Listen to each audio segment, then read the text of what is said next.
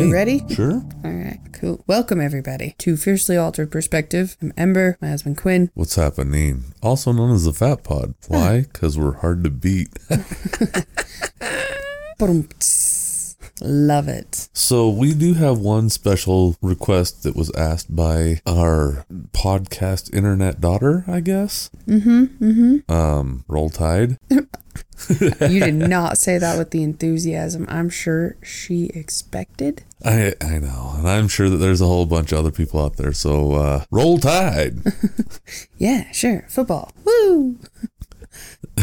We love you, Abby. Sorry you're about your hand. yes, that, that's not that's not so much fun. No, it is not. It is not. No. Well, today we're going to be going over the first case that ever got me into true crime. So we're going to be going over the Sherrice Iverson case, or if you look it up on Google, you can find it easier by typing in Jeremy Strohmeyer, which is the man who raped and murdered Sherrice Iverson in a casino bathroom in Nevada in 1997, and she was seven. Seven years old. Mm-hmm. Yeah. And I remember it because I watched it on the news. Both the victim and the perpetrators are from California in different areas. It happened in Nevada, and I grew up in Oregon during the time. So, because it was coastal stuff, I don't know if we got it more or what the case is, but I remember it being on the news a lot. And I was her same age. And after that, I actually got super freaked out. And if I went into the bathroom, I had to look in every single stall if they were not um, being used. I still had to look. Like I had to see who all was in the bathroom with me at all times. Sure. and you'll find out why throughout this story but it kind of it's it's not the it's not like the Erica Green case was for us but it is still involving the death of a child Right. It's pretty heavy. so It's pretty heavy. So, with that said, um, trigger warning. Mm-hmm. Absolutely. This involves heinous acts towards a child. This involves rape. This involves murder, again, of a child. If you don't have it in you to move forward, please, please heed warning and stop now.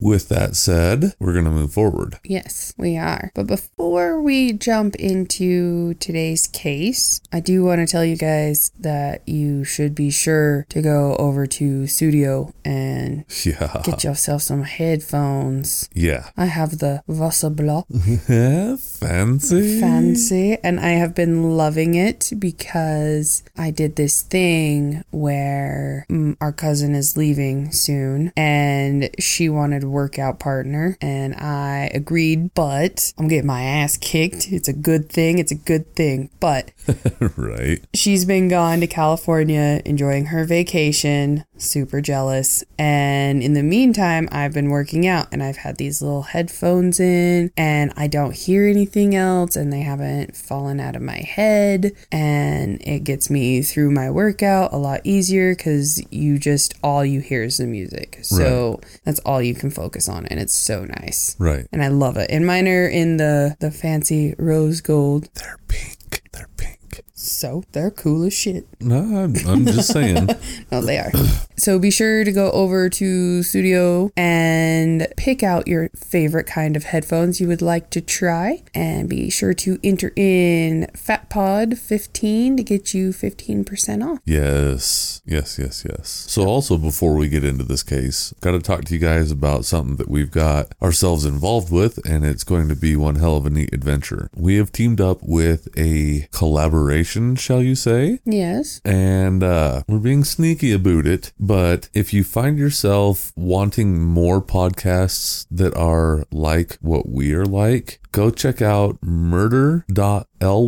So murderly, is it at .com? No, just .ly. All right. So murder.ly, murderly, and you are going to be able to find some other podcasts that are similar to us. Mm-hmm. There's some And- great podcasts on there. Right, right. It's good business. You're gonna like it. Because right now our podcast is kind of like a it's in its adolescence. We're going through some changes. That's correct. Our pre- uh, we're we're trying to become grown adults, and and our voice is cracking. I've got like three hairs on my chin. so if you go and check out murder.ly, you might be able to see a sneak peek into what will be happening. Some of you may have or may not have already noticed a couple of things. Yeah. Either well, either way, all will be revealed by next week. Yes. We are very excited about that. Yes. Also, one last thing before we get into it. Check us out on all the socials. Oh yeah, be sure to do that. Yep, Netflix. Netflix. Yes, check us out on Netflix, Hulu, all all the cool places. I was looking up Oh at the- wait, just kidding. I was looking up at the the condom that says next Netflix and kill. Yeah. Yeah. Yeah. Don't don't look for us on Netflix. You're not gonna find us there. Yeah, I mean we're not that cool. But you can find us on Twitter, Instagram, and Faceballs. Mm. And uh Baseball. I love it. and those are all at the FAP Pod. Yes. And also on Faceballs, you can check us out at the FAP Lounge, and that's where we have interactions and and talk about all kinds of different things and find out other people's perspectives and It's a good time. yeah, it's it's pretty large. So check that out. But shall we move on to the story? Indubitably. Wonderous, wonderous. Yes, So yes. Sherrice Iverson was a seven-year-old little girl that was followed into a restroom at the Primm Valley Resort Casino in Primm, Nevada on May 24th, 1997. Primm is right on the border between Nevada and California, and Sherrice was murdered by 18-year-old Jeremy Strohmeyer while his friend David Cash Jr. watched and waited. Oh my god, I hate that. I hate David Cash. And you will all be able to feel this on a very profound level by the time we're done with this. You want to talk about a spineless little fuckface? Oh, fuck that kid. Ugh. Right in his mouth hole. I hope, and he's not a kid now. I hope he chokes. I don't care. you know, looking at the dates and this, that, and the other, um, that puts him and I in about the same age. Uh huh. And uh, I'd give my left one to find him in a dark alley. Oh yeah. Uh, last I found out is David Cash Jr. is the head over some big fancy to do firm or some business in the way of uh, nuclear engineering in Huh. California. He's like a big wig. Okay. Yeah. Okay. What a piece of shit. Yep. But for right now, most of this story, we will get into David for sure, but most of it will be centered focally around Jeremy Strohmeyer and Sherrice Iverson. Correct. So we do know a fair amount about Jeremy Strohmeyer, Strohmeyer from an article called "The Fractured Life of Jeremy Strohmeyer," written by the LA Times in 1998. So with using this and countless other articles, we also watched a few docos Yeah. Yeah. like the 60 minutes on David Cash Jr. called The Bad Samaritan, which we will reference numerous times throughout the podcast, along with The Fractured Life of Jeremy Strohmeyer. right. We also have links to all of these that can be found in our show notes if Yes. anybody wants to go and watch anything. Right. So I just have one question. Hmm. Were he a twin? He were not a twin this time. I hope you step on a Lego later. Fair enough. Fair enough. Just kidding. So while checking this out and getting into it and diving down this rabbit hole, we actually found out that Jeremy Strohmeyer was uh, pretty much your regular plain Jane average kid. Um, but that's not to say that there weren't some alarming pieces of information that that came along with this time. You know, I mean, Yeah, I mean it's it sucks because in a lot of ways Jeremy was actually quite blessed in his life. Um I don't think that there's ever a ton of people that are quote unquote average, but he we will find out he went from having a ton of potential to obviously being put into jail for the rest of his life. right, So right. let's figure out why. Too bad he pled guilty Mm-hmm. because he would have got full blown old Sparky. Mm-hmm. Mm-hmm. Yeah, and we'll get into that later too cuz Yeah. yeah, that was definitely Oh, that was that was on the table. Mm-hmm. That was for sure on the table. And while both the uh, while Jeremy was from California, Yeah. he committed his crime in Nevada. So he was charged through Nevada, and Nevada was very much death penalty. Oh yeah. Mm-hmm. Oh yeah. All right. Well, Jeremy Strohmeyer was born on October 11th, 1978. So, oh, weird. He'll be turning 40 this year. Mm-hmm. Oh god. Oh God. But he was born as Gerald Paul. Yes, he was. Gerald Paul. That's kind of like one of our other friends that has three first names. Yes, he does. KGM, what's Yep. up? Well, it's crack a lacking, homie. Gerald Paul was born to a father who was in prison for drug related crimes and a mother who was a drug user and a schizophrenic. His mother was reported to have been in the hospital mm, 70 ish times mm-hmm. before she gave birth. So when her son was born, she put him up for closed adoption. Anyone adopting, quote, Gerald Paul would not know any of the history of either of the parents. This is something that comes up later in the trial. However, his foster parents were a cute older couple who called the boy Jer Bear. The couple wanted to adopt him, but the agency found them to be too old to adopt. What a fucking crock of shit. I have a hard time with that. If you have somebody that wants to adopt a child, and if they're good enough to be a foster parent, Uh huh. why can't they? That just seems like bullshit to me. It, it is bullshit. And in just speaking broadly here, Right. most people, most older couples are more financially well to do. Mm-hmm. And I'm not saying that they're well off or that they have endless pockets or anything like that, but they're more financially stable. They're more, they're more, mm, sorry, responsible Well, yeah. than, than your average 20s, early 30s, mid 30s. Hell, I just turned 40 this year and I'm not responsible at all. I'm semi responsible. I'm getting there. It's fine. I'm, I'm getting there. You will. Yeah, you know, and And then once you're finally responsible enough, that's when you die. So you can't be responsible for a long time. that or depends. Yeah, either way. So then you die. Um, If I ever get to the point where I'm shitting my pants again, smother me. I will, I promise. Like, just no. I'll make your smothering be fun at least for you. Okay, I'll take you out in a nice way, but whatever. Never mind. Spit it out. It's not yours. I was just gonna say I'll just turn you into a gas station. I'll make you come and go. Fuck yeah. Sorry. We're about to talk about things that are uncomfortable. I need to have a moment and Yeah. have some fun. Wait, do you mean like the spurt and split? Or the ejaculate and evacuate? Or the jizz and jam? Ooh, yep. Oh, oh. All of those. All The of old those. come and go. Uh-huh. Mm. I will say this, being that I stop at come and goes on a fairly regular basis, man, they have some good hot dogs on their grill. Do they? Mm-hmm. Oh and it's goodness. odd. What are you eating? a come and go hot dog. Yeah. Yeah, what's up? Ooh, fuck yeah. Get all up in there. Put your grilled wiener in my mouth. I mean, oh God. Would you like grilled, spicy, or home style? Mm, bun buster, please. oh my gosh, we are getting so off topic. I love it. Oh, So- so yes, again, please excuse our inappropriateness, uh, if that's even a word. I don't even give a fuck. But uh, please excuse our inappropriate behavior because this is not this is not a laughing matter. But you've got to find humor in the dark because if you don't, the dark will consume you, and you'll just become bitter, and you'll hate all of humanity. And Yeah. yeah, Yeah, you'll be us. Just kidding. Just kidding. I'm teasing. We don't hate everybody. Mm.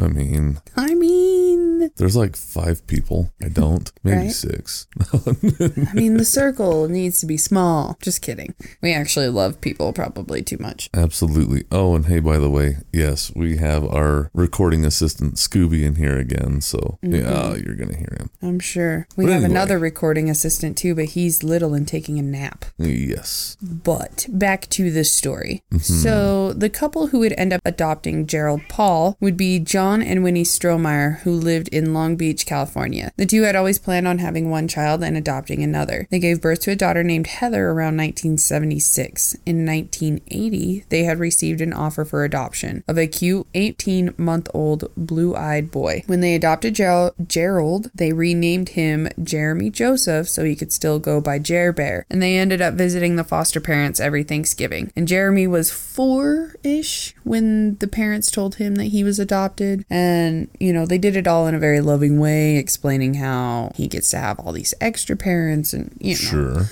Whatever. He he was okay with it. It wasn't like it was a big secret and then it came out later. Sure. Okay. Well, he was a great kid, and his parents were quite wealthy. His mom worked for a computer company, and his father worked in real estate. They both brought in over six figures and led a lavish lifestyle. Jeremy was a teen who had his own maid and an airplane. Yep. Not to mention, he had built two of his own computers and had four cars, including two BMWs and a 1980s Jaguar. So definitely the Elliot Rogers of the 90s. Who the hell is Elliot Rogers? Oh my God, Elliot Rogers, the guy that used to make all the videos, is like, I'm so beautiful. I don't know why people won't be with me. And he lost his mind and killed a bunch of people. Uh? Oh, Oh, oh, yeah. oh. Yeah. Oh. Don't worry. Please forgive me. I've been awake for 18 hours and put on like 650 miles today. So Yeah, you. The second I show it to you, you'll be like, "Oh, that guy. That guy's an asshole." I'm- you'll I'm re- you'll remember him the second you see it. It's I'm with fine. it. It's sleepy time. yeah, we're, we're getting there. yeah. But uh, he did have one dream, and that was to join the Air Force and fly his own planes one day. Hmm. Okay. Well, that was a good.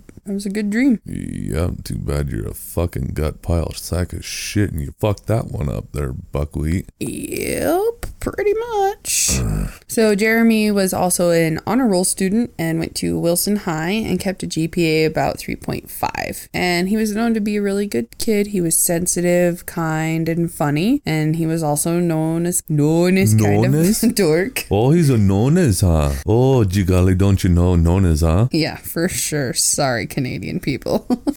I don't know why it came out that way. Our neighbors to the north, you know, up there in Kanukistan. Faplandistan. I love it. Okay, so Jeremy was a little bit of a dork and he spent a lot of his time on computers. And what's funny is now that is what they used to consider somebody being a dork is being on computers, and we're on one all day, every day Oh, hey, we are actually on two right now. at this moment. Mm-hmm. But technically, we're on four because we both have our smartphones. And I've heard this said on a few different iPod or not iPods, Jesus, podcasts lately, and it makes me laugh. Say it. For well, there's those of us with iPhone, yeah, those of us with iPhones, and then well, others actually have smartphones. oh, Burn. go droid. Either way, we don't need to have an iPhone Android battle Ah, well, I mean, what's your perspective? because we already won it. So it's fine. I know, but I mean, what's your perspective for being wrong if you have an iPhone? Oh my gosh, we're so hateful. Okay. So- However, back to the story. People always figured that Jeremy was going to grow up and become a lawyer, a doctor, an astronaut, or a politician, but never a murderer. Right. And he looked up to a guy by the last name of Crutch, and he taught a career guidance course, and he also coached the volleyball team. And Jeremy played volleyball. Um, he was always the first to show up and the last to leave, and super, super helpful with everybody, with anything like that was Jeremy. And throughout Jeremy's life trials that we're going to be going over today and all the things that come up, Crutch was always there trying to guide him in the right direction, trying to be that sounding voice of reason. Sure. You know. Okay. Well, there was a small time in Jeremy's life where the family moved to Singapore for Winnie's job. It would be after they returned back to the States in 1996 that they noticed a change in Jeremy. However, some sources said that they thought he was a little off even before then, but uh, he used Singapore as a reason for why he had became what he became. But many remember back in 1995 during the OJ trial, Jeremy was violent. He would get so upset and go on tangents that people would get uncomfortable and kind of standoffish from him. Sometimes I hate it when people go on tangents, even though I'm pot calling the kettle black right now. No, right, right. Well, he was the the nice nerdy kid with the really odd mean streak. Yeah. And uh, that's the common thought of a lot of people, a lot of his classmates, a lot of his neighbors, a lot of just people in general is that he was a nice kid, but ooh, bit of a weirdo. These things are probably stuff that came out uh, after the fact. hmm And so, again, anytime after a news story breaks, of course, everybody will have Oh, of course. something to say. Oh, of course. So, when the Strohmeyers lived in Singapore, that's when Jeremy began to smoke and drink, often bragging to his friends back in the States about the things young girls would do for a pack of smokes. Interesting. Hmm. His mom was an executive for Western Digital, which is a high tech firm, I guess. Mhm. And while in Singapore, she would be gone for up to 10 days at a time. And when she was home, she was working incredibly long shifts. So she was there, but she wasn't. Right. And John had left his job in real estate to become a stay at home dad, and he tried his best. Jeremy had a curfew of 11 p.m., but it was always kind of hard to stick to that, is what everybody said. And his grades began to fail, and either he wasn't showing up to class or when he was when he did, he was under the influence of something. Weed, booze, meth, who knows. Sure. With that, they had had enough, and Jeremy was not allowed to enroll in the American school in Singapore. And John actually didn't believe the school when they came with the accusations of his son doing drugs, but they didn't really care what John had to say. They said, Your son's not coming back to school, so deal with it. And with that, they moved back to Long Beach, California. Oh, okay. Well, in the States, things didn't get any better for Jeremy. Arrested for DUI, losing his license, and completely abandoning his military academy dreams. Um, well, he's now on meth and drinking heavily, destroying places he went to party,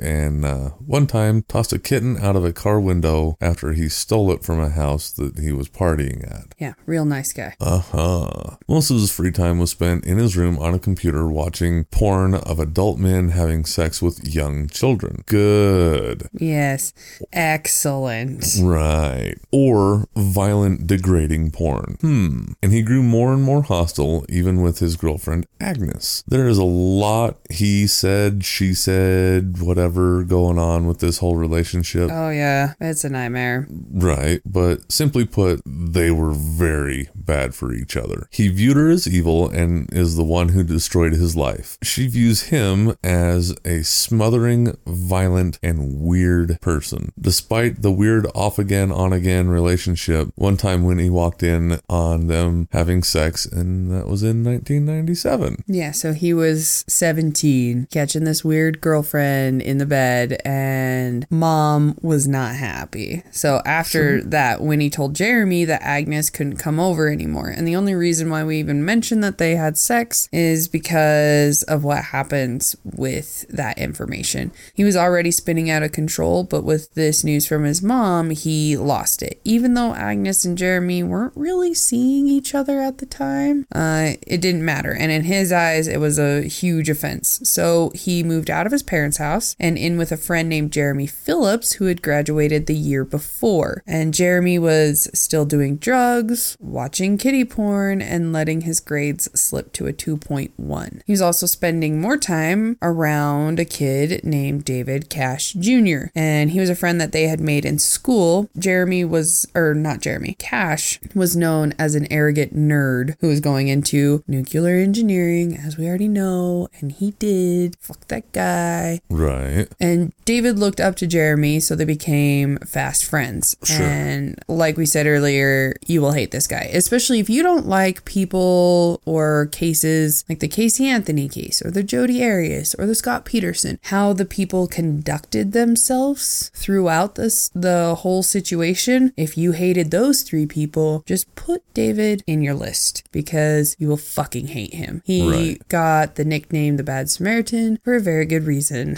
oh, okay. Okay. Go ahead. The three boys, Jeremy, David, and Jeremy Phillips, uh, lived crazy lives, man. They they were the trio of destruction. 17 and 18 year old guys living alone in 1997 in Long Beach. It's not too hard to believe that uh, they'd run around and smash eggs into prostitutes' faces. Uh, they'd shoot homeless people with BB guns. Jeremy also liked to do, again, game called Horror Dragging. Mm. hmm Nice. Meaning he would grab onto a prostitute's arm and then drive off, making her run and be dragged for a minute before they'd let her go. That's always nice. Uh huh. His coach was trying to talk sense into Jeremy, and eventually the fun wore off, and uh, Jeremy returned to his parents' house. Jeremy Phillips moved up the coast to Oregon, and David and Jeremy worked on finishing high school. David was planning on attending Berkeley for nuclear engineering, so the two would drive up on the weekends to check out the college and do whatever else they were going to do. They pierced their tongues, and Jeremy also pierced his nipples. Uh, one, uh,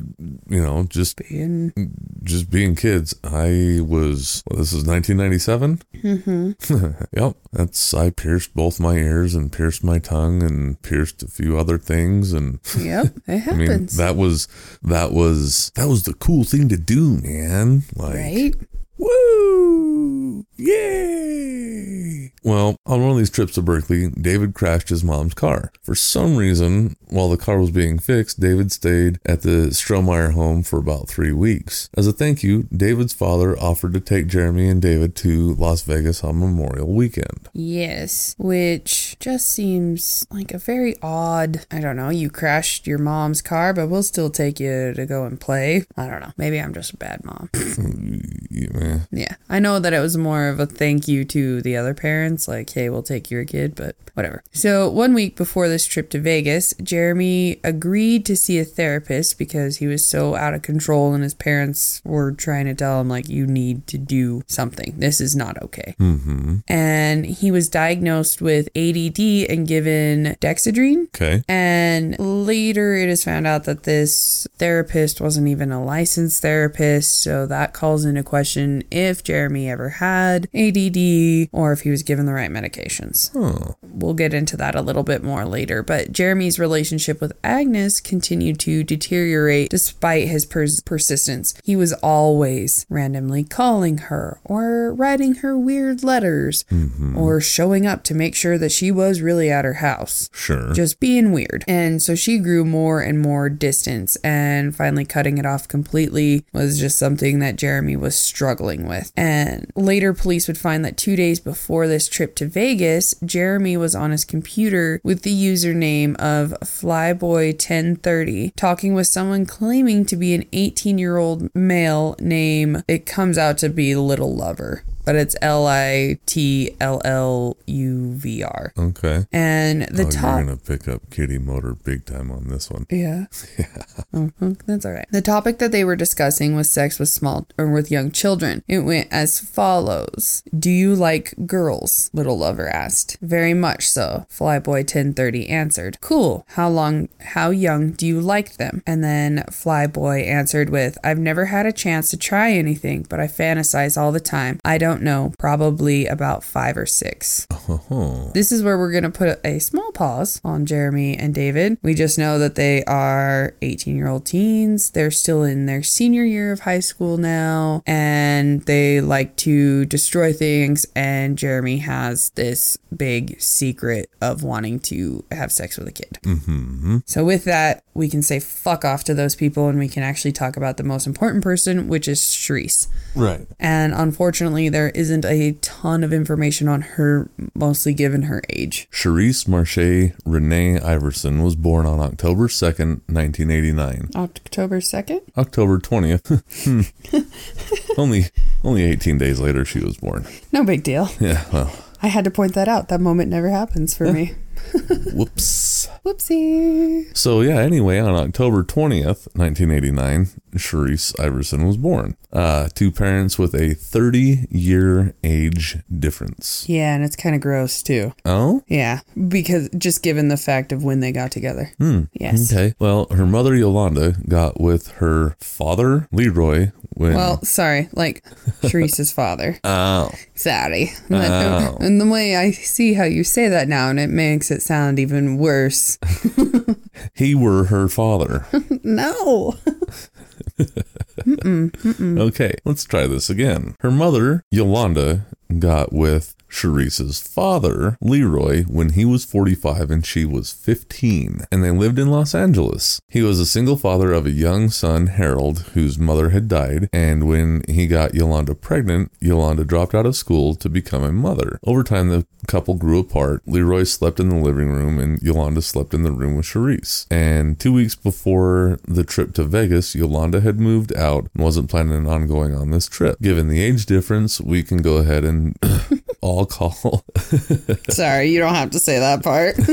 it's one of those moments. Uh, We'll just call him Chester. Yeah. Yeah. Yeah. So oddly enough, that kind of ties back to the conversation of the internet chat, mm-hmm. but totally separate cases. Mm-hmm. Mm-hmm. Huh. Yeah, so while we were researching, we found out that Leroy had already lost three children two to SIDS, and one was a stillborn. We also found out that social workers had come to his home on numerous different occasions, on numerous different occasions, for abuse allegations, but it never went anywhere. What we do know is that he did love his daughter Sherrice, and he rarely trusted anyone with his kids. And I put in here, little wonder why. If you were a 45 year old man who were who was able to get with a 15 year old girl and knock her up, hmm. you know how to play that game very well. Of course, once you have your own kids, you're not going to want that to happen. Right. Not calling Leroy a piece of shit, but I'm kind of calling him a piece of shit. Well, Sorry. I'm pretty sure that a piece of shit's pretty well justified for him. Yeah. And you guys will find out more here in a little bit. Yeah, I just have a hard time not being mad at everybody throughout this case. Yeah. Leroy would drop off and pick up Sherrice from school every single day and would usually show up, you know, around 20 minutes early just to make sure that Sherrice never had to wait for anybody, nobody else would pick her up, anything like that. Sure. And she always dressed very nicely, but she was she was just your typical 7-year-old girl. She was just a happy kid. Well, since Leroy never trusted babysitters, he always took Sherrice and Harold, 14 at the time, to the casinos with him, and he'd give the two cash to play in the arcade, and leave Harold to watch over his little sister, 14 year old to watch a 7 year old,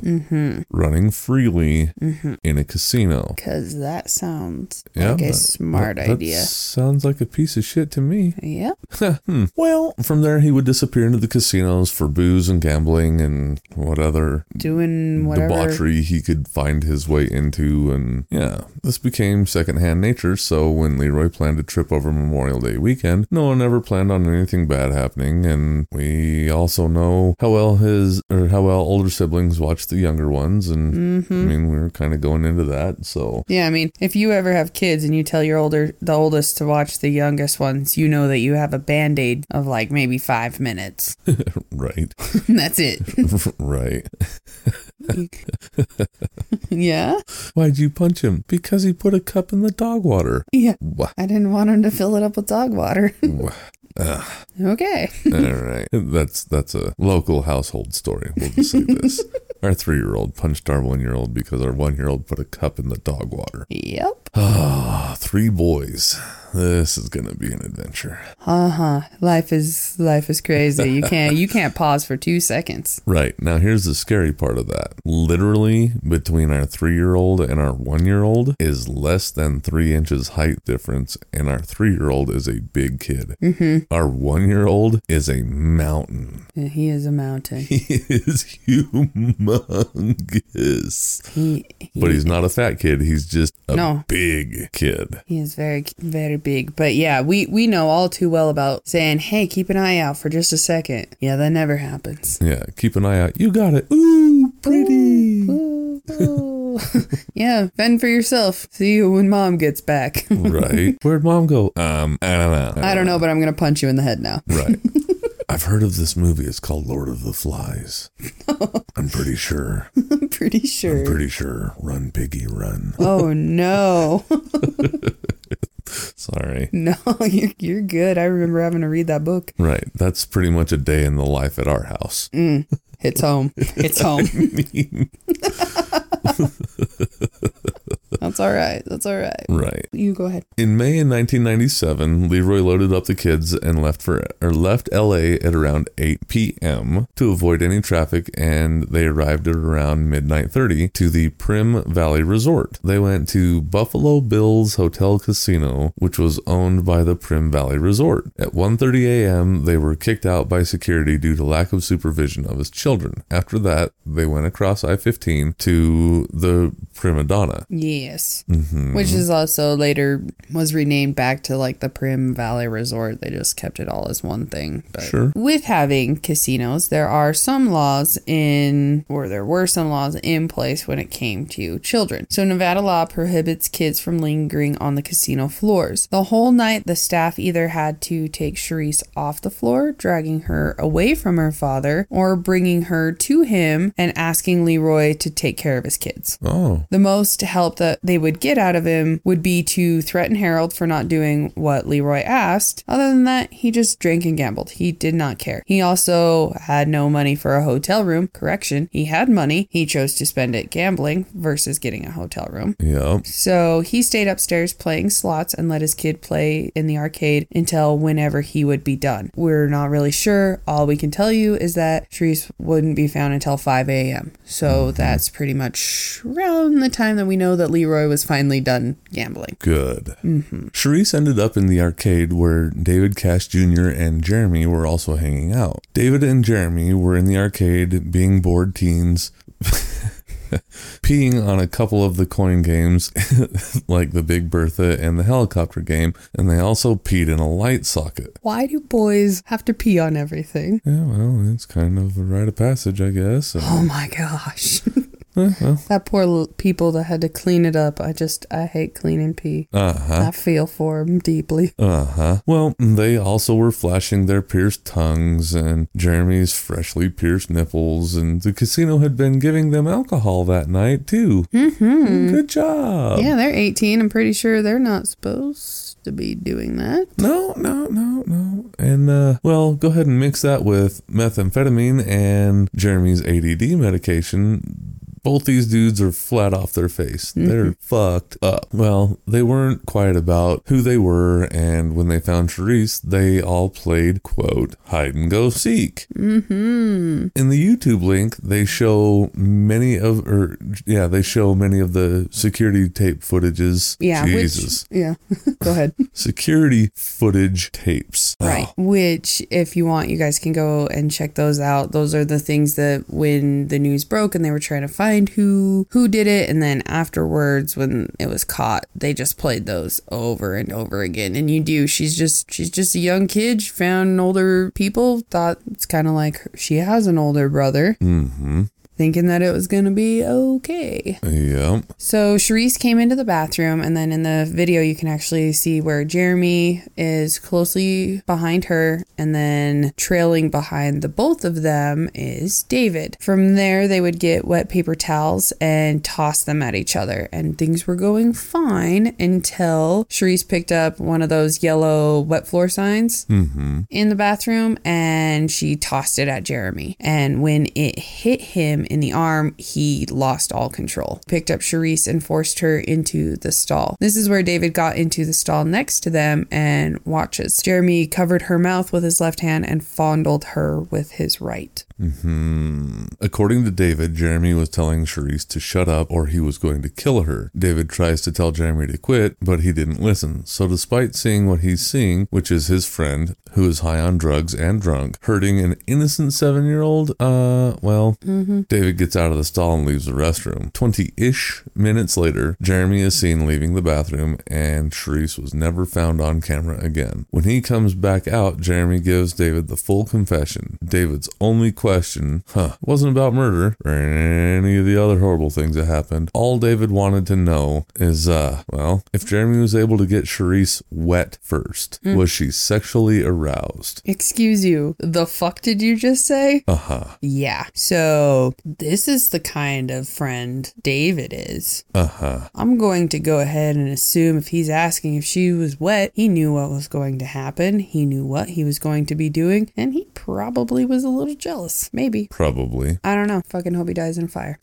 Jeremy took off her boots and pulled off her underwear. As he raped her, he squeezed her neck when she made a sound. When two women walked into the bathroom, he sat on her stomach, putting her legs behind his and covering her mouth. The scary thing that happened for me when I was reading or when this was going on is they talked about the women that came into the bathroom, but not one person who entered the restroom during that 20 minutes knew what was happening at all. Mm-hmm. It was right there and still so far away. Right. So when they left, Jeremy noticed that Sherrice's breathing was labored, and he talks about how he didn't want to leave her in a vegetative state the rest of her life. He felt bad. Oh. So, with feeling bad and not wanting to leave her as a vegetable, he tried to snap her neck like he saw in the movies Right. and it didn't work the first time. So the sne- the second time he did it until he finally heard a pop. Huh. And after she was dead, he put her boots and underwear in the toilet by her feet and he folded her arms over her legs. He had had foam and blood on his hand that he wiped off and tossed the paper towel on the floor and walked out. And that was the end of it. Sherrice would be found around 5 a.m. on May 25th, 1997, only after Leroy finally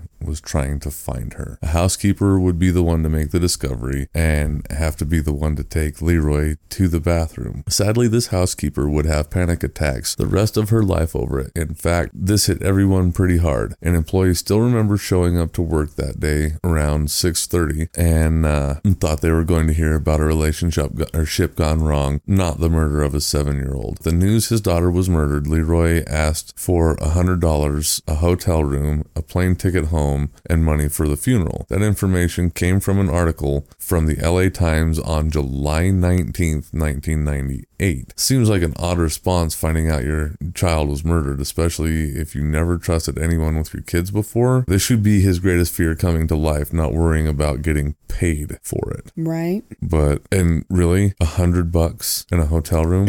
Yeah. Hmm, uh, okay. I don't even think that asking for anything would be in my wheelhouse at that moment. Uh uh But on the other end of it, I don't think I'm ever going to take my children to a casino throughout the night. Right. And have them running around at three, four, and five o'clock in the morning? Yeah, Nope. completely unattended. Hmm, nope. No idea. So after the murder, Jeremy and David left the casino, showing off their piercings as they left, which was stupid because it got caught on camera. Anyways, glad they're dumbasses. Right. Instead of reporting what happened, they played quarter machines, drank, rode roller coasters, and just cruised around and talked about what just went down. Mm-hmm. They made a truce not to tell anybody about it. David and Jeremy talked about how they were going to keep this a secret, that they needed to come up with a plan since there were probably going to be, or there were cameras around. Right. However, beyond that, they didn't seem to care at all that Jeremy just murdered a child. As the casino was making the discovery of Sherrice, the boys were already on their way back home. Huh. Yeah. So, yeah. Not a care in the world Yeah. that he just murdered a seven year old child after he raped her because he's had fantasies, but then we're just not gonna we're just not gonna say anything. Nah, Right. that's cool. Yeah, this dude's a fucking dirtball. It wouldn't take long before the news hit California. Two of Jeremy's cla- uh, classmates identified him and David, and they would be arrested three days later. In a Time article from June 2001, Jeremy said he did it because, quote, he wanted to experience death. Jeremy also made the mistake of bragging to some people in school about the murder, something his friends struggled with. At first, they didn't believe it because Jeremy showed no emotions whatsoever about it. So they were very shocked when it found out that it was all true. Mm-hmm. And Jeremy knew he was going to get in trouble, and so he also planned on running away since they were looking for him. They identified his hat and shorts from the night of the murder, so he ended up burning those. But since they didn't belong to Jeremy, they actually belonged to a friend, he had to tell his friend, like, hey, by the way, sorry, burned your clothes in our fireplace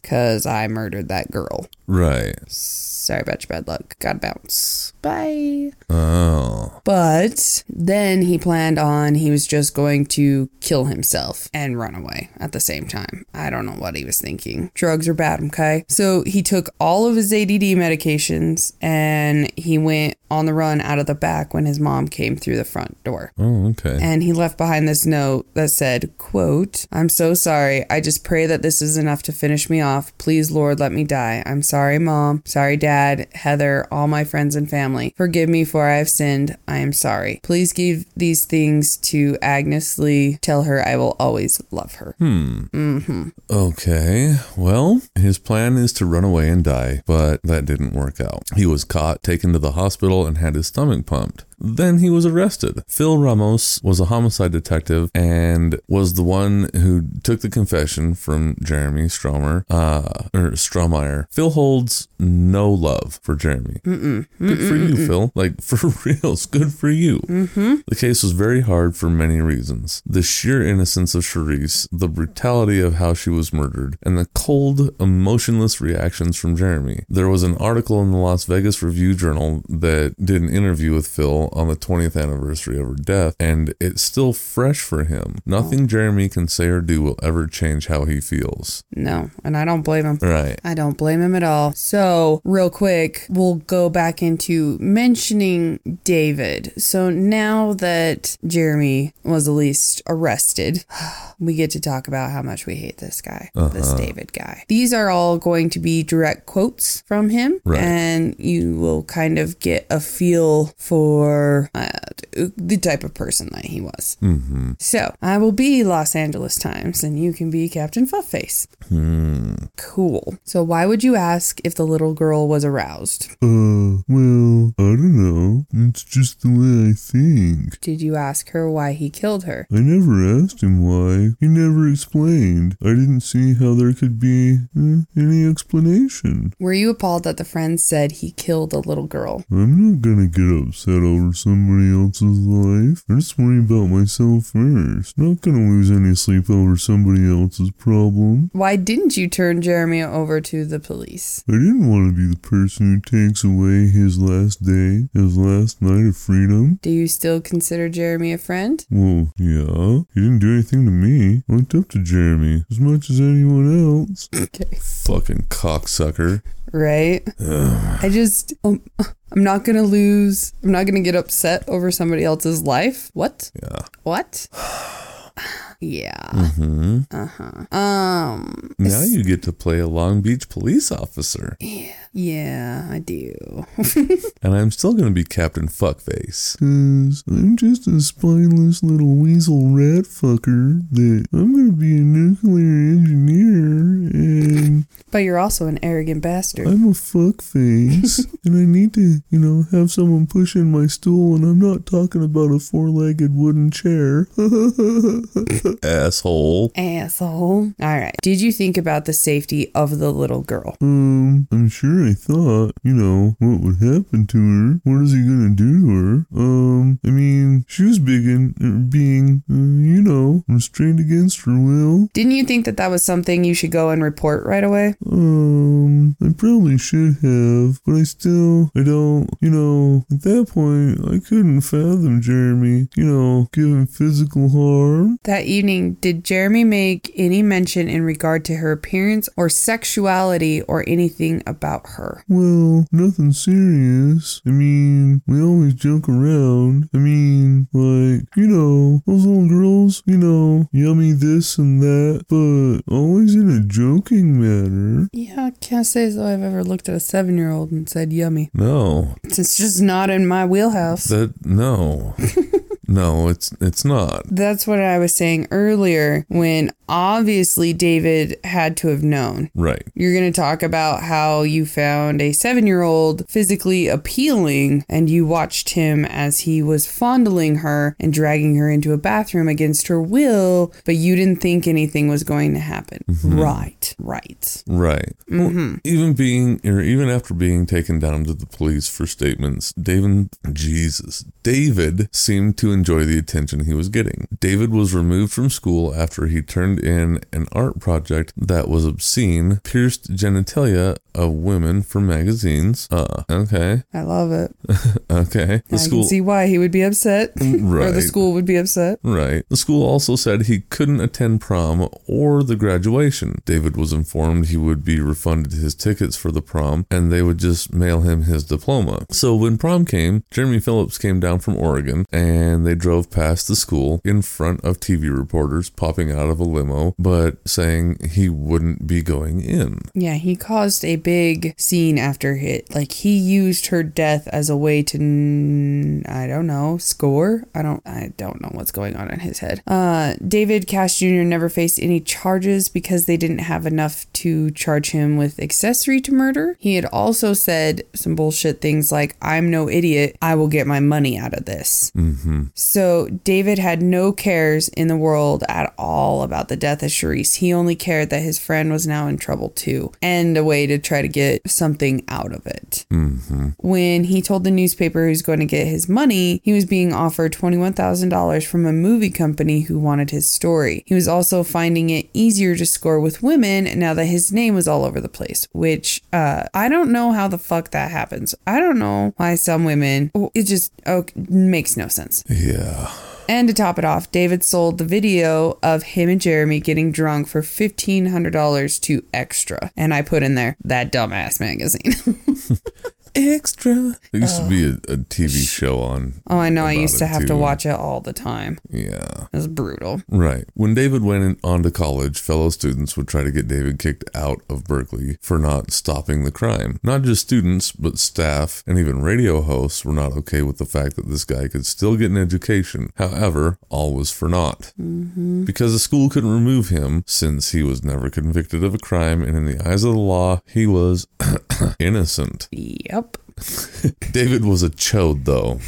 Besides his shitty comments we've already read, he made it much worse when he would say, I have a lot of remorse for the Iverson family. It was a very tragic event. Simple fact remains, I don't know this little girl. I don't know people in Panama or Africa who are killed every day, so I can't feel remorse for them. The only person I know is Jeremy Strohmeyer. That was a direct quote that scumbag dirtball motherfucker made on 60 Minutes. Oh, and he's such a doofus He's looking a fuckface. guy. Ew, I just hate him. So Sherrice's mother, Yolanda, wanted David to be charged with accessory, but since it was never written into law that he had to report it, and there wasn't anything else to try to make anything stick, he was free. Both Yolanda and Leroy did, however, separately file lawsuits against Jeremy and the casino. Okay. Well, nothing could stick to David. The evidence against Jeremy was astounding. Due to the circum whoa. Hmm. Due to the circumstances of the murder, death penalty was on the table. Yay! Woohoo! Yay! Go Nevada! And I mean this. Mm-hmm. I mean this with every fiber of my being. This fucking chode smoker should have been fucking lit on fire. Mm-hmm. And then somebody should have found David outside. Yeah. Yeah. Yeah. Anyway. Leslie Abramson, who also defended the Menendez brothers, was Jeremy's attorney. Jeremy would try to claim that he was high on drugs and booze at the time and he didn't remember anything. Right. Uh, yeah. Right. Jeremy would try to claim that he was. Oop, oops. Hey, yeah, let's, let's go ahead and read that sentence again. Just kidding. Just kidding.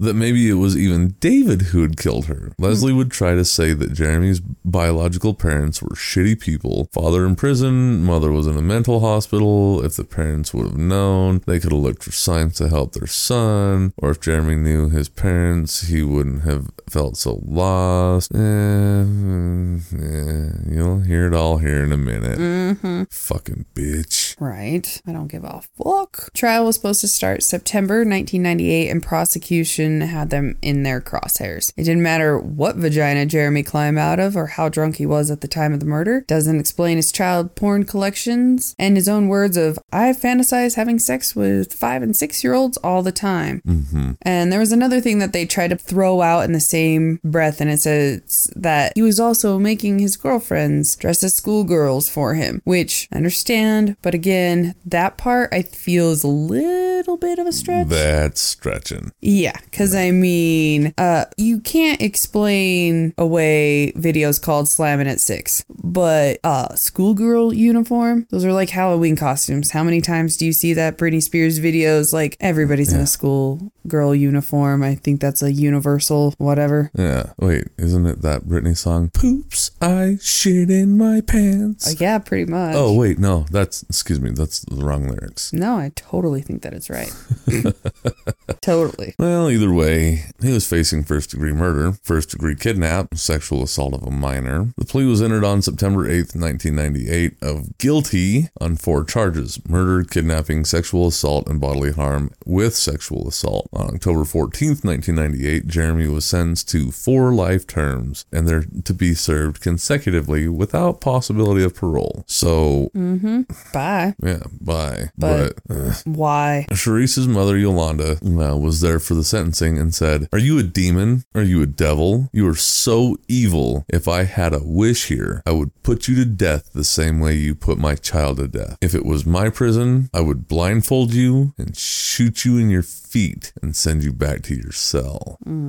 So, with that said, we're going to take a little tiny break for a second. We'll be just back here in a moment. Yeah, when we come back, we'll go through the final statement that Jeremy Strohmeyer made to the court and everything that happened after. We're almost done. Uh, oh, Hey, it's Kaley Cuoco for Priceline. Ready to go to your happy place for a happy price? Well, why didn't you say so? Just download the Priceline app right now and save up to 60% on hotels. So, whether it's Cousin Kevin's Kazoo concert in Kansas City, go Kevin, or Becky's Bachelorette Bash in Bermuda, you never have to miss a trip ever again. So, download the Priceline app today. Your savings are waiting.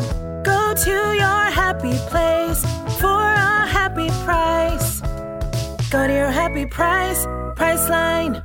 And we're back. And we are back. So from here, it's going to be pretty much direct quotes from Jeremy Strohmeyer's final statements to the court. It was Wednesday, October 14th, 1998. His final statement reads as such You can't imagine a life more barren of consolation than that which I have lived since the tragic morning of May 25th, 1997. It is my resolution that you should know the extent of my despair, sorrow, and guilt. I hope that through these inadequate words you may come to appreciate at least some measure of the shame and regret that I carry because of what I have done. I am haunted daily by the fact that I am to blame for the death of Sherrice Iverson. Nobody could even begin to understand the depths of my despair and sadness, except for or except Sherrice's family, or perhaps my own grief-stricken parents. No one should ever have to experience pain such as what Yolanda Manuel and Leroy Iverson have experienced in losing their daughter. Words cannot bring Sherrice back. As much as I wish they could, all the same, these are some words that need to be said. I am sorry. I am sorry f- for my part in the tragedy that took place that early morning. The tragedy that resulted in little Sherrice's untimely death. I do not know if any apology from me will ever have any worth for Sherrice's family, but whether they will be able to accept it or not, I must apologize. Let it be known to Yolanda Manuel, to Le- Leroy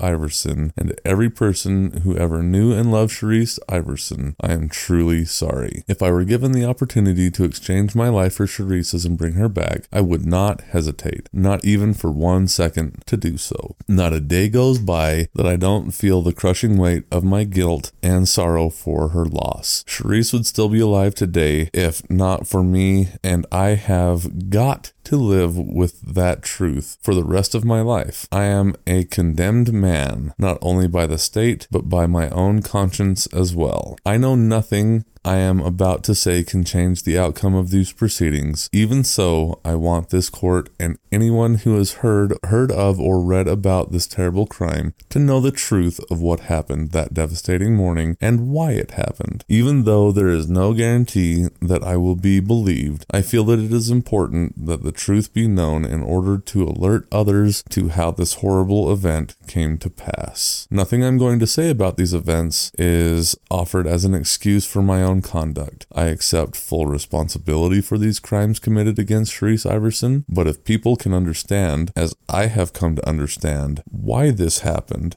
then perhaps a tragedy such as this can be averted and children like Sherrice and myself might avoid the destruction or destruction of their lives. That morning to me is terribly uncertain. Looking back, I can see the horror that occurred that day was due to a convergence of malignant forces of which I was one. It was malevolent providence which brought together myself, David Cash, and Cerise Sherrice Iverson in that arcade that tragic morning. Although I have and have always had an obscure, partial recollection of the events, what I do know is this. I'm going to throw in a little asterisk right here. This is Quinn speaking, not Captain Fuckmouth. He did not write this. Oh, hell no. he did not write this at all. This is a completely doctored bullshit speech. Uh huh. And honestly, even if he did write it himself, I don't fucking care. You didn't care when you did it. You didn't care even before you got caught. Yeah. Don't care now just because you got caught and now you're being punished. Fuck mm-hmm. you. Mm-hmm. Fuck you in the mouth. Twice. Okay, back to Ass Hat's words. On the morning of May 25th, 1997, I was drinking beer and wandering aimlessly through casinos and arcades with David Cash. Everything I saw was through a drunken and drugged haze. I remember playing video games in one arcade where a little boy and girl were running around chasing each other. Dave and I spent hours playing video games while waiting for David's or for Dave's father to finish playing poker so we could leave. When the little kids started playing with me, I began playing with them. I know that on the arcade videotapes it shows me chasing Sherrice to into the ladies' room. I then leave. Cash also shows up going in, going in after I leave and then Sherrice runs out. That is the first time the chasing game we were playing involved the ladies' room. But in truth, I don't remember that first time. What I do remember is following Sherrice when she next entered the bathroom. When I followed her in, it was only as part of the game. I never meant her any harm. I had no plan, no intentions, nothing. Inside the bathroom, I saw Sherrice near the sinks, and I thought she was getting some wet paper towels to throw at me as part of the game. Suddenly, she picked up a wet floor sign and swung it at me, hitting my arm. I remember feeling irrational,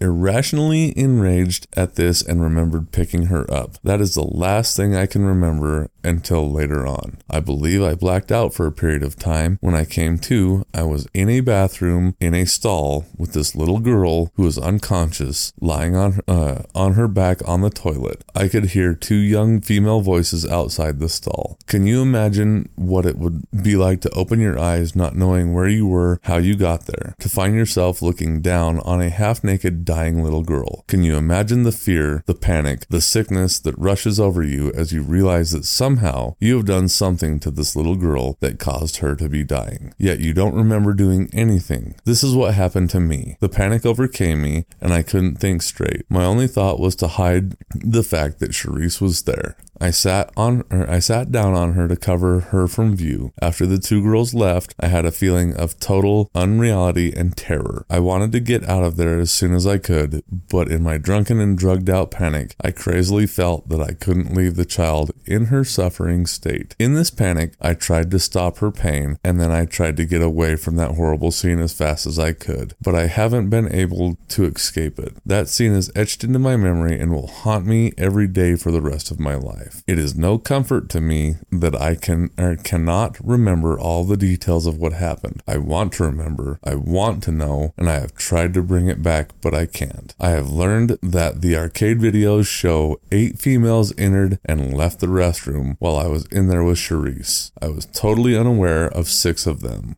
As I told the police, I only remember two young girls being there. I am told that they are the last two that came in and that I left within two minutes of their leaving. For 20 of 22 minutes, I was in that stall with that little girl. I have no memory of what happened, but I am certain of the knowledge that not for me, Sherrice would still be alive. There is nothing I wish more than a miracle which would allow me to change that awful truth. I wish I could go back and save Sherrice. So, in the second part of this, he talked about why he made the false confessions. And he said, After that morning, nothing made sense. I was was stricken with guilt and sick with remorse because I knew that this little girl was dead because of me. Yet my best friend at the time, David Cash, was repeatedly showering me and himself with accolades for what he had supposedly for what we had supposedly gotten away with. I have been told recently as this August he was still talking about this uh, monstrous murder as something to be proud of. He may have been proud of what he did that morning, but he makes me sick. Even that day I knew full well of the evil of what I had done, yet there Dave was offering me praise for the part I had in with what had happened. It was strange and confusing. I didn't know what to think. It didn't matter though because it wasn't long before the guilt enveloped me. While we were still in Nevada, Dave talked about how we should hide the facts of what had happened. He told me that he had been there in the women's restroom with me and Sherrice, although I have never remembered him being there with us. He talked about the video cameras and that we might get recognized and how we should deal with that. After I got back to California, all I could think about was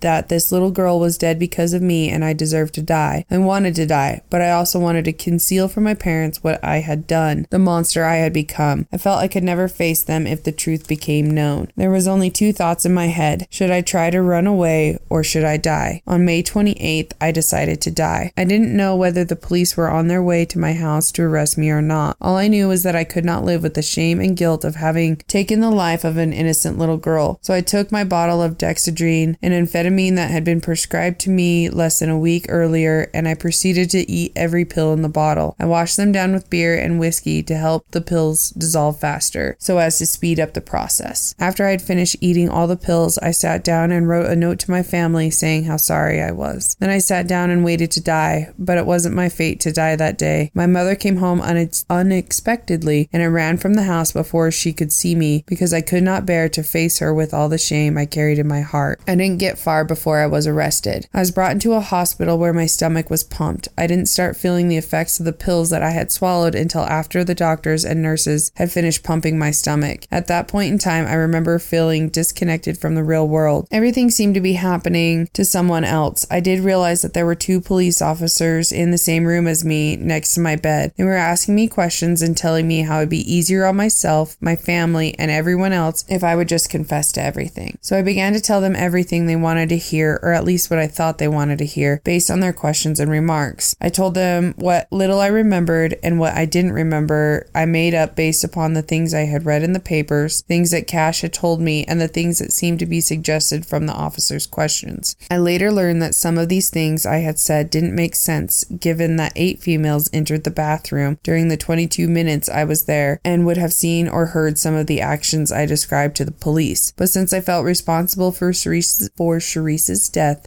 I didn't think the details mattered. When they brought me to the police station, I was tired and depressed. I knew that I had failed my attempts to end my life. I still wanted to die, but that wasn't my only priority at that point. Given the influence that he had had on me for the previous year, I felt misplaced loyalty towards David Cash, and as we had discussed and planned, I protected him by making sure that I took the blame for everything, whether I knew that I was really to blame or not. I did this because he was my best friend and he had begged me to leave him out of it. So, with that in mind and my eagerness to end my life, I confessed to all the wrongs, both real and imagined, that were committed against Sherrice. I confessed to things remembered and not remembered. I latched on every little bit of information that I had been fed earlier by the police and newspaper and David and incorporated all those bits into my story and made them my own, with the mindset that I must take all the blame with the subtle intention to make sure that the destruction of my life was uh, irrevocable. I told my truths and lies. By the time the detectives from Las Vegas had turned on his tape recorder, I had already rehearsed the story several times with the detectives from Long Beach. What brought about slash led to the tragedy? The questions I have asked myself many times since that horrible, fateful morning is, where did I go so wrong? If someone had told me on the day, be- or yeah, on the day before this happened, that I would be capable of killing someone, let alone an innocent child, and would end up spending my whole life in prison for murder, I would not have believed them for a second. I would never have thought I was was the type of immoral, unfeeling person who would do so evil a thing to anyone, let alone a vulnerable little girl.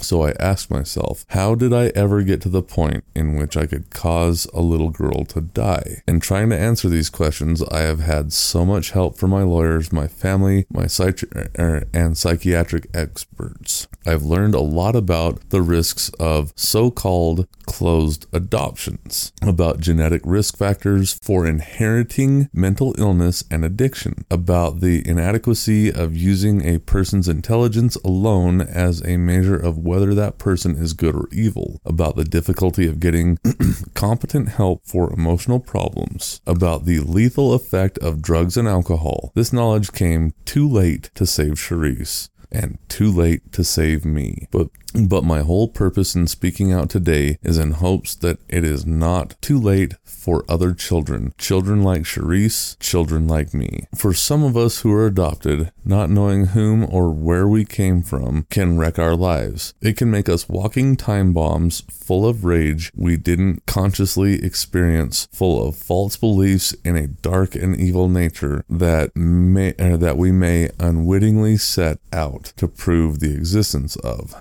For some of us who have birth families, like mine, with long histories of alcoholism, not knowing leaves leaves us unprotected. What happened to me that morning was a culmination of all of the unsuspected risks or risk factors in my life that I did not know how to recognize or address. On that horrible morning, it was my alcohol abuse and dependency on methamphetamine coupled with a drug prescribed from a non-existent condi- or for a non-existent condition that caused my brain to go haywire, resulting in in a, in a violent explosion that I either cannot or, or can't or won't remember. But it was my embracing of what I thought was my dark side that caused David Cash to be the person who I was with, the person who would not lift a finger to save an innocent child from the drunken, drugged out mess that I was. Another asterisk here. Mm-hmm. David Cash is a puke. David Cash is a fuckface. Mm-hmm, mm-hmm. Yes. Quit trying to place the blame. Right? Quit trying to place the blame.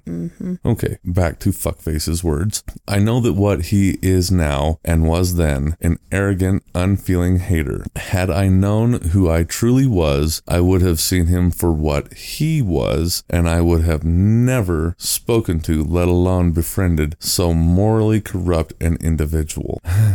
I have done a monstrous thing and am prepared, indeed willing, to be punished for the rest of my life. However inadequate that may be for Sherrice's sake, but I did not have, er, but it did not have to end this way.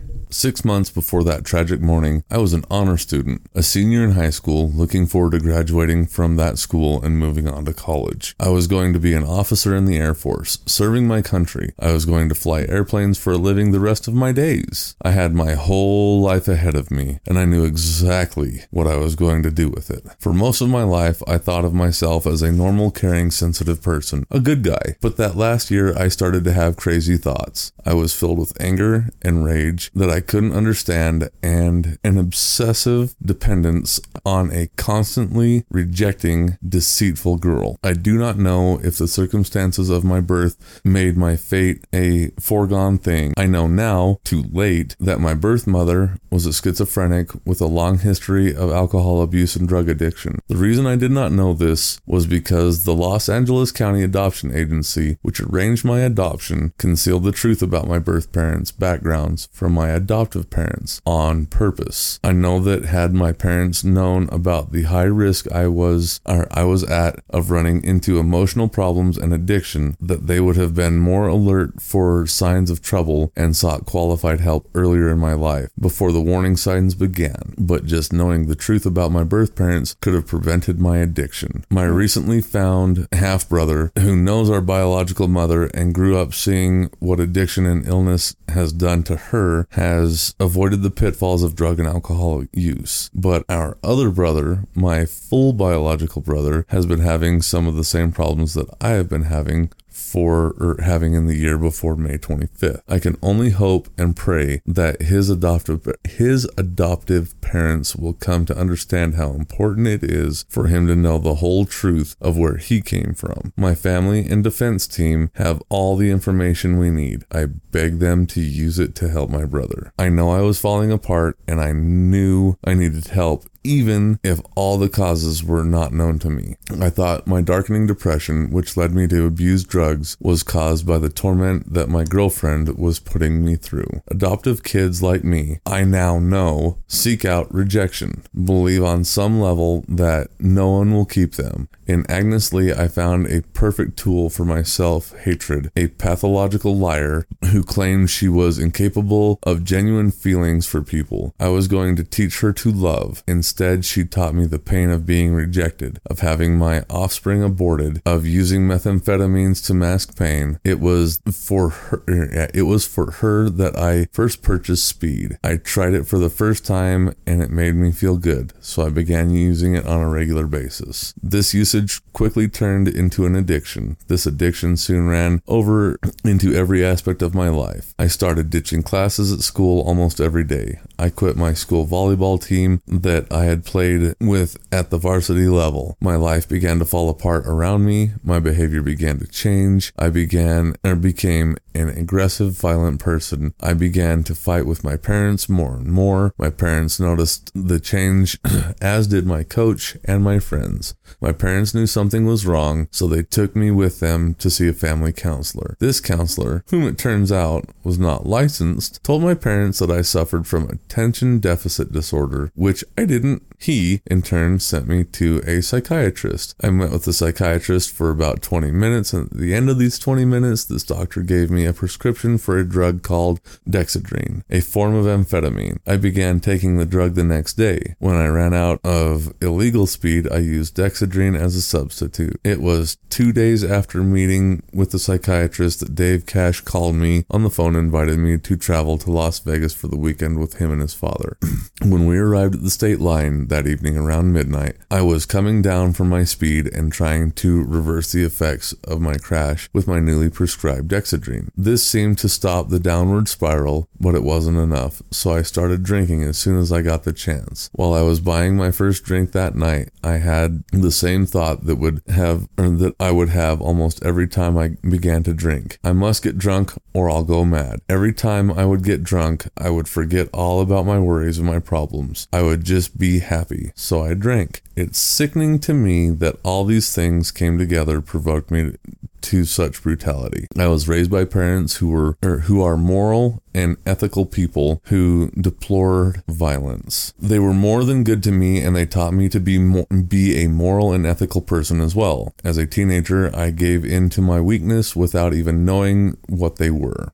The teenage culture I was part of was full of language of violence and hatred. I didn't think it affected who I was. Maybe I was wrong about that. My future plans at that time did not include criminal activity, let alone such brutal behavior. Although I felt responsible for what happened that night, I also believe that I can, er, it can't be understood as merely the evil act of an evil person. It could have been prevented by me had I armed or had I been armed with the knowledge I have now. But but also by others uh, had they done the right thing. Had I received competent treatment when I was seeking it, like like the residential alcohol treatment program, I expected to enter only to be turned away. Had I not been misdiagnosed by an unlicensed therapist and prescribed drugs by a careless psychiatrist who was relying on that misdiagnosis, had any of these three mental health professionals I sought help and advice from even raised an issue of adoption, they might have treated me for the complications it, uh, it caused in my life. Had we known where and who I came from and what the risks were.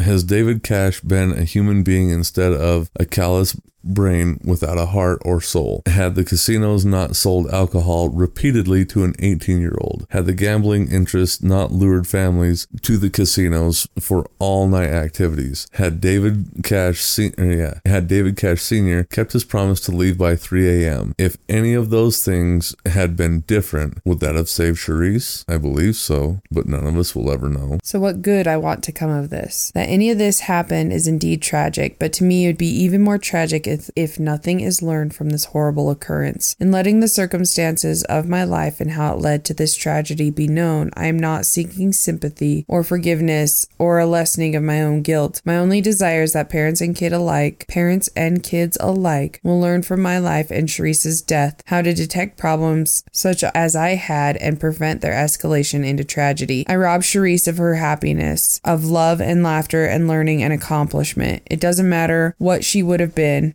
She was like anyone's daughter or sister or niece or cousin, an innocent child who deserved better than she had in her short life. What happened to her is every good parent's nightmare. But other children won't be protected so long as people believe in the stereotypes and the char- Caricatures.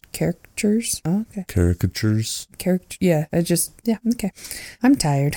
Mm-hmm. I am not a monster, a pedophile, a delinquent, a sociopath. I was not a predator waiting to snatch this child from her family. If I were all these things, it would be that much easier to understand and explain. I am not that different from other people's sons or brothers or nephews or cousins. I was a high performing, likable kid with a bright future, a sense of duty, and a sense of honor. What happened to me could happen to other kids. Like Sherrice, I expected a long life surrounded by a loving family. It is not my nature to crawl off in some hole and be forgotten without speaking out against those things that could be changed to protect other kids. Kids like Sherrice and kids like me. What needs to be understood is that being adopted is not the same as being born into a family. Things are different now than when I was adopted. There are a lot of open adoptions where the adoptive parents know all about the biological parents and they can give their children vital information the whole family needs to understand each other. Many adopted kids don't go through the confusions and doubts about who they are like I did, but a lot do. Don't get me wrong, this doesn't mean that adoption is bad. What's bad is not knowing who you are, what your genetic history is, or why you were given up for adoption in the first place. For people like me who are part of a closed adoption, it shouldn't be as difficult as to find out about your roots. If there are good reasons not to give out the names of birth parents, then at least mental health, medical records, criminal criminal records, and ethnic identity information should be readily available to adoptive families. Had my parents not been led to believe in the false popular myth that adoption is a non-issue in the adopted child's mind, they might have suspe- they might have suspected the existence of a secret shameful self inside of me. They might have seen how serious my struggle with it was. At the very least, knowing my genetic history might have tipped them off as to my prons- Propensity. Yep, thank you Yeah. for drug abuse and my easy addiction to alcohol. Closed adoptions are dangerous. Mine is only one such example. Second, we shouldn't let our culture raise our kids. Parents, whether adopted or, or birth or even foster, need to watch their children more closely, spend more time with them, come to know them. It is too easy to let the television, the peer group, or the school raise your kids, especially with teenagers who are trying to be independent and rebel. Communication is everything. It can't be all that hard to detect drug abuse if you really watch your kids closely and understand how prevalent drug use is in the teenage culture. Relevant. Prevalent. What Pre- did I say? Prevalent. Prevalent. Prevalent. Yeah. Wow. Mm-hmm. Love you and you're pretty. Um, something. It is amazing how many kids I knew were using drugs whose parents didn't have a clue. Another issue is drugs, both illegal and prescribed. I don't know what can be done about the proliferation Yeah. of drugs in today's society, but it's obvious that when the gov- that what the government is doing now isn't working. But a lot can be done about the incompetent psychiatric doctors and the proliferation of so-called therapists who do more harm than good. The psychiatrist saw or the psychiatrist I saw knew that I had abused speed. Never, nevertheless, he relied on an unlicensed trainee for an erroneous diagnosis and proceeded to prescribe a drug for me of the same type I had been abusing. There must be a tighter rein on the dispensing of mind altering and mood altering prescription do- drugs. As for psychopathic girlfriends and morally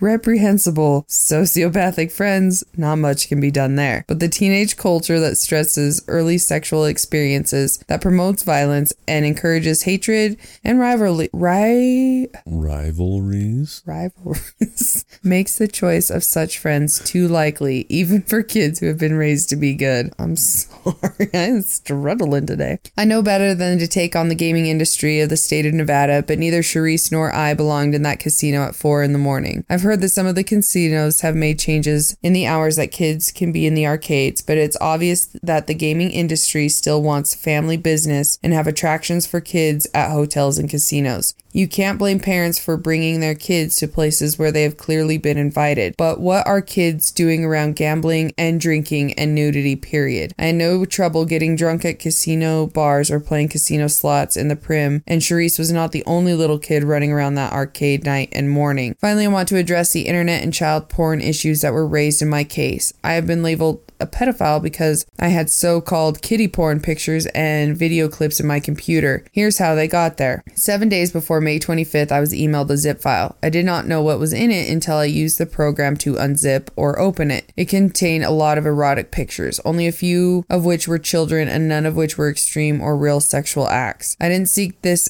I didn't seek out this material or ask if it could be emailed to me. I never had and do not have any sexual interest in children. I saw the stuff as a curiosity. Teenagers are curious about weird and taboo things. I had been sent adult porn before that, and many of my friends collected porno and erotic pictures in magazines and movies. None of us thought it was a big deal. At the time I got stuff, I was using speed daily and I was up all night most nights. I spent these nights organizing stuff on my computer, creating file after file of the same material. The computer expert we hired confirmed that most of my data from my computer, including the emails I was sent of porno, was moved around over and over into files with different names. One of the effects of speed is to make you want to arrange and organize things. I did not and do not believe that moving around this child porn material changed my sexual orientation. Much had been made of a alleged chat room or much has also been made of an alleged chat room dialogue. Everyone lies to everyone else on the internet. Why such unreliable junk would be allowed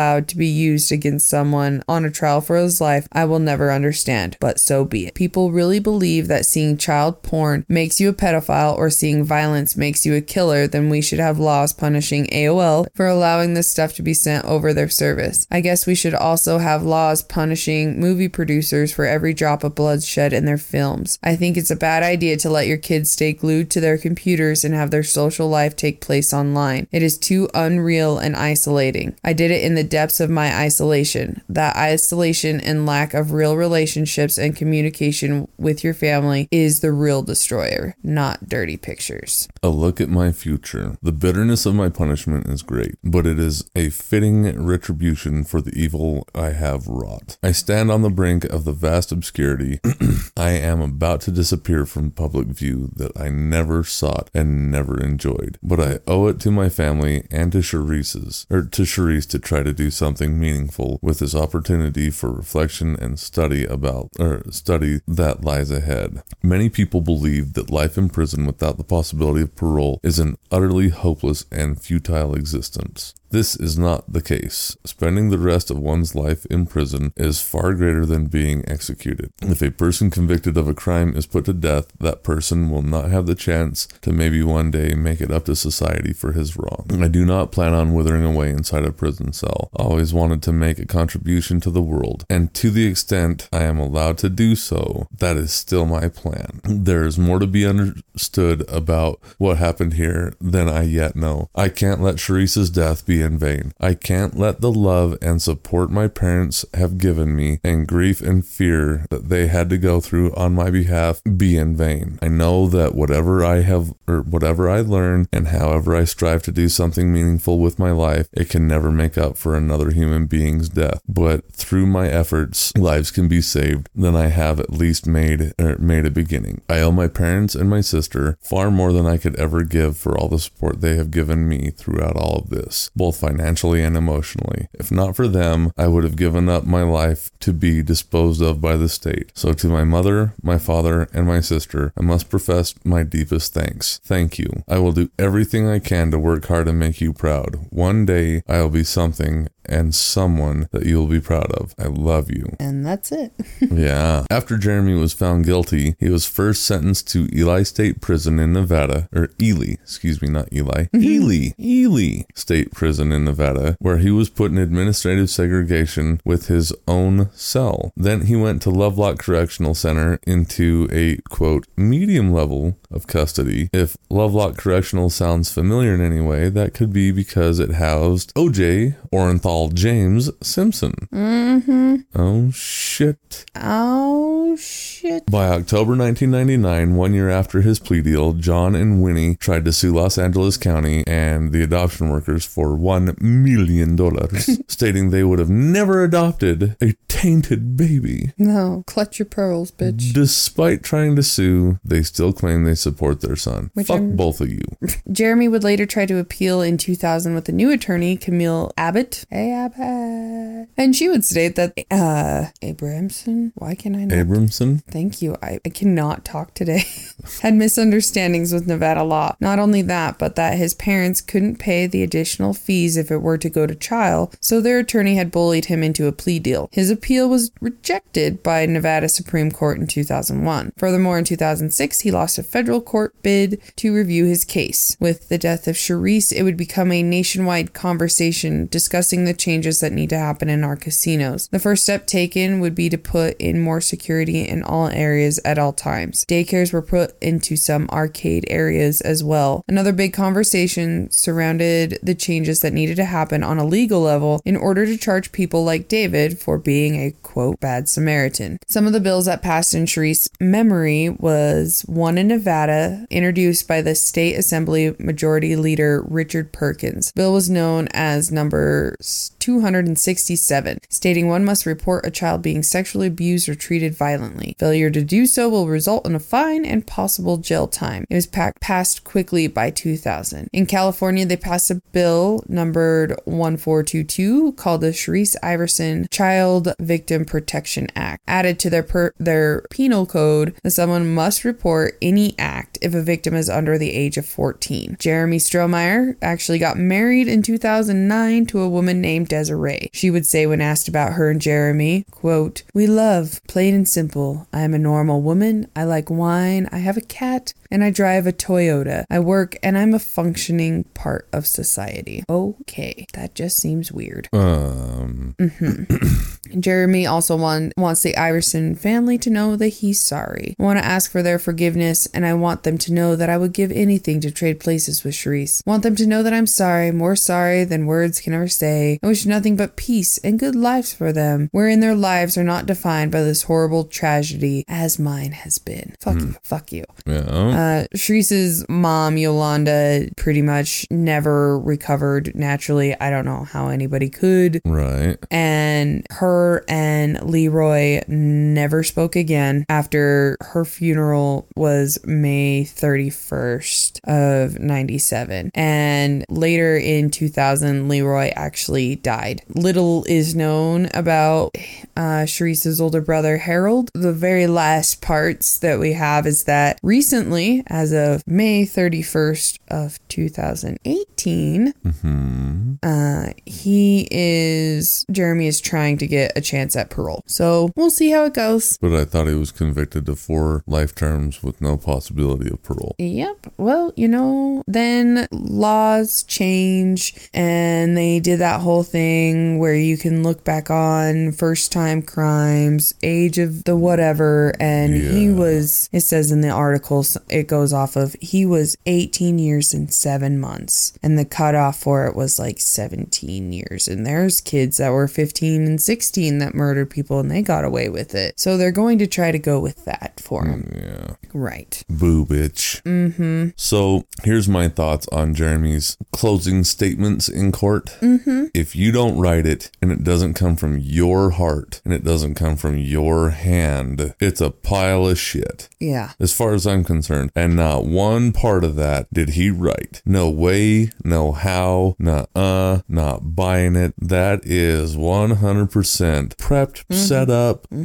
handwritten, picked chose whatever you want to fucking say about it by his lawyers. And there's a lot of finger pointing. It wasn't me, it was this. If I would have known about that, if this, if that, if but shut up. If you would have known that your mom happened to be a schizophrenic, that would have kept your fingers out of a seven year old? No. Shut up. Take your fucking guilty plea. Admit that you're a piece of shit. Go kill yourself in your cell. I don't care. Mm-hmm. I don't care that you had a girlfriend who hurt your feelings. I don't care that you had a shitty friend. And you know what? There could always be a possibility that maybe, maybe David did kill her. Let's go down that rabbit hole with you. I still don't care. Mm-mm. You're still a piece of shit. You know what? The whole maybe David did kill her thing, Doesn't add up anyways. it can't add up because the videotapes don't lie. Right. Yeah. And there's not just you having conversations on the internet with somebody, which is hard to prove that it was technically you that were was doing it. You still had possession of videos. Uh huh. And you want to try to say that there were some pictures, but none of it was really bad. Pretty sure slamming at six isn't going to be a good video. Probably not. I'm just saying. Uh huh. I'm also saying that while I get under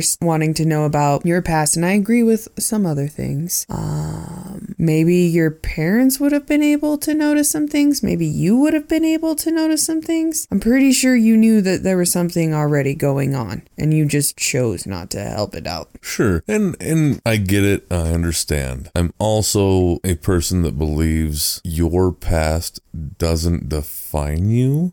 Where you come from doesn't define you unless you allow it. Yep. Now, I'm not saying that in every single case. Oh no no no! Of No. course not. So before before it, it comes down. back, yeah, yeah, before it comes back with with torches and pitchforks, just hear me out for a half a second. Why I just said what I said is as easy as this. I will use me as an example. Okay, I come from a good upbringing, from a good family. I do. Mm-hmm. Very much so. Always been loved, always been supported, always been backed, always been, for a lack of a better phrase, coddled. Yeah, I get. I mean- yeah, no, It, it really um a lot of it is due to i was born different and i had a major major surgery when i was a couple of weeks old. So i had to be safeguarded and protected and and blah blah blah blah blah right? Well could that have defined who i was being that i was so closely guarded and watched over and taken care of as a little kid to now be a grown man that has done a lot of really careless and reckless stupid fucking things and and that's what i'm meaning by this is if i would have stuck to to the beginnings yes, I would not be as outgoing as I am, as forward as I am, as boisterous as I am. Mm-hmm. I would probably be a shy little timid person that has long hair that you can't see my scars and blah blah blah blah and and I would just be afraid of who I am. Mm-hmm. That's not me. nope, That is not me at all. I'm yeah, I'm loud, I'm outgoing. no, I'm, I'm nobody can tell, uh, I know, I know. and that's what makes you great. So it's fine. I'm a bit of an ass. that's why I love you. but with that said, I'm also a teddy bear mm-hmm. until you piss me off. Mm-hmm. And then Teddy goes away. Mm-hmm. And I'm just a bear. but, yes, you are. you know, I. I get I get that there are some things that are passed on through genetics. Oh yeah, I, I get that there are possibilities. I I totally get that. and that there are things that are important to know. Right. I mean, he Oh. brought up some good points, not necessarily with that, but just in general, he brought up some things that I was like, "Oh, you didn't bring it up, but whoever wrote this, I agree with." Oh, okay. Oh, sure, sure, and and I understand that, and maybe maybe Nevada was wrong for doing a closed adoption and not. You mean California? or, yeah, excuse me, excuse me. It's late. It's fine. yeah, maybe California did do something kind of dirty by not just being like, "Look, hey, check this out. This is what it is. Mm-hmm. This is this is the potential hornet's nest you're walking into." Mm-hmm. Okay, I get that. Now, on the flip side of that coin, how dare his fucking adoptive parents come back and be like, "Well, I never." Right. Never ever, but I still love him. But never ever would I. Oh, but I still And never Why would you try to sue them? They it's not their fault that you you grew up your son to be a killer, and, it's not the parents' fault either. I'm not I'm not saying that, but right, right. But You can't it's called free agency. Yeah. It's called free agency. And I'll promise you this. I don't mean to be an ass by saying this, but I'm going to say it. You get a young teenage kid and move them overseas to a place that they don't speak the native language. Mm-hmm. That kid is going to find any attention he can get. Good, Mm-hmm. bad, or indifferent. I'm not passing the buck on to, well, he got the wrong crowd over there in Singapore. no. But maybe he did. I can probably guarantee he was exposed to a completely different style of life that he was not used to. Oh, guaranteed. Dyed in the wool, guaranteed. Mm-hmm. But that's still, I don't know. It, Yeah, this is a hard one for me because I don't. I know. I don't like the fact that there are, well, my friend did this. My friend is this way. Mm-hmm. If I would have known, this would have never happened. No, if you weren't a fucking scuzzball, this wouldn't have never ha- or would have never happened. Exactly. Okay, so you were illegally getting fed alcohol, but prior to that, you were already using extremely illegal drugs. Mm-hmm. You were prescribed legal methamphetamine on the words of basically Toucan Sam, because let's face it, seriously, it was an incompetent buffoon that said, "Oh, you've got you've got ADD. Go talk to this person." And that person was like, "Oh, yep, yep, yep I see it. Yep, yep, yep. So and so said you got it. You got it." Mm-hmm. Um. Yep. I do agree with the stuff about, you know, the not letting TV and all that raise your kids. I think that that is important to balance out. So, mm-hmm. I mean, he whatever. He said some good points or whoever wrote it said some good points, but still at the end of the day, you murdered a little girl and then you didn't say anything. If you really would have felt bad or didn't understand how you could have done it, you would have admitted to it that day. Right. But yeah, I don't I don't know. At the end of the day, I just I don't care about anything that he had to say. I don't I'm with the detective that still hates Jeremy and nothing that he can say or do will fix it. Right. In the same way, even though, you know, there's that whole thing of you can't expect anybody to succeed if you're going to set them up to fail. But in cases of this, they can fail over and over again because fuck them. Mm-hmm. But that is pretty much the end of our story. We do want to leave it on a nice note. So, is there anything you want to say before we do that? I hope Jeremy drops his soap. Me too. And, I, hope, it's powdered soap so it takes longer to get up off the floor. exactly, exactly. Fuck face. All right. Anyways. Anywho, In closing, leaving on a positive note, Sherrice was an incredibly smart little girl. In second grade, she wanted to be a nurse, a police officer, or a dancer. Her favorite colors were pink, yellow, and purple. Her hair was always neatly braided and her clothes freshly ironed. Being your average seven year old, she was also afraid of the dark and struggled a little bit with reading. Mm-hmm. Uh, Welcome to being seven. right?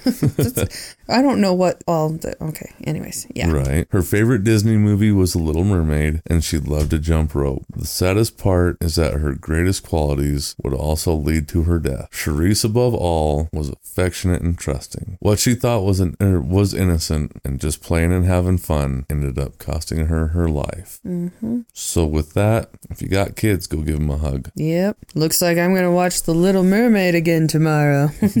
right?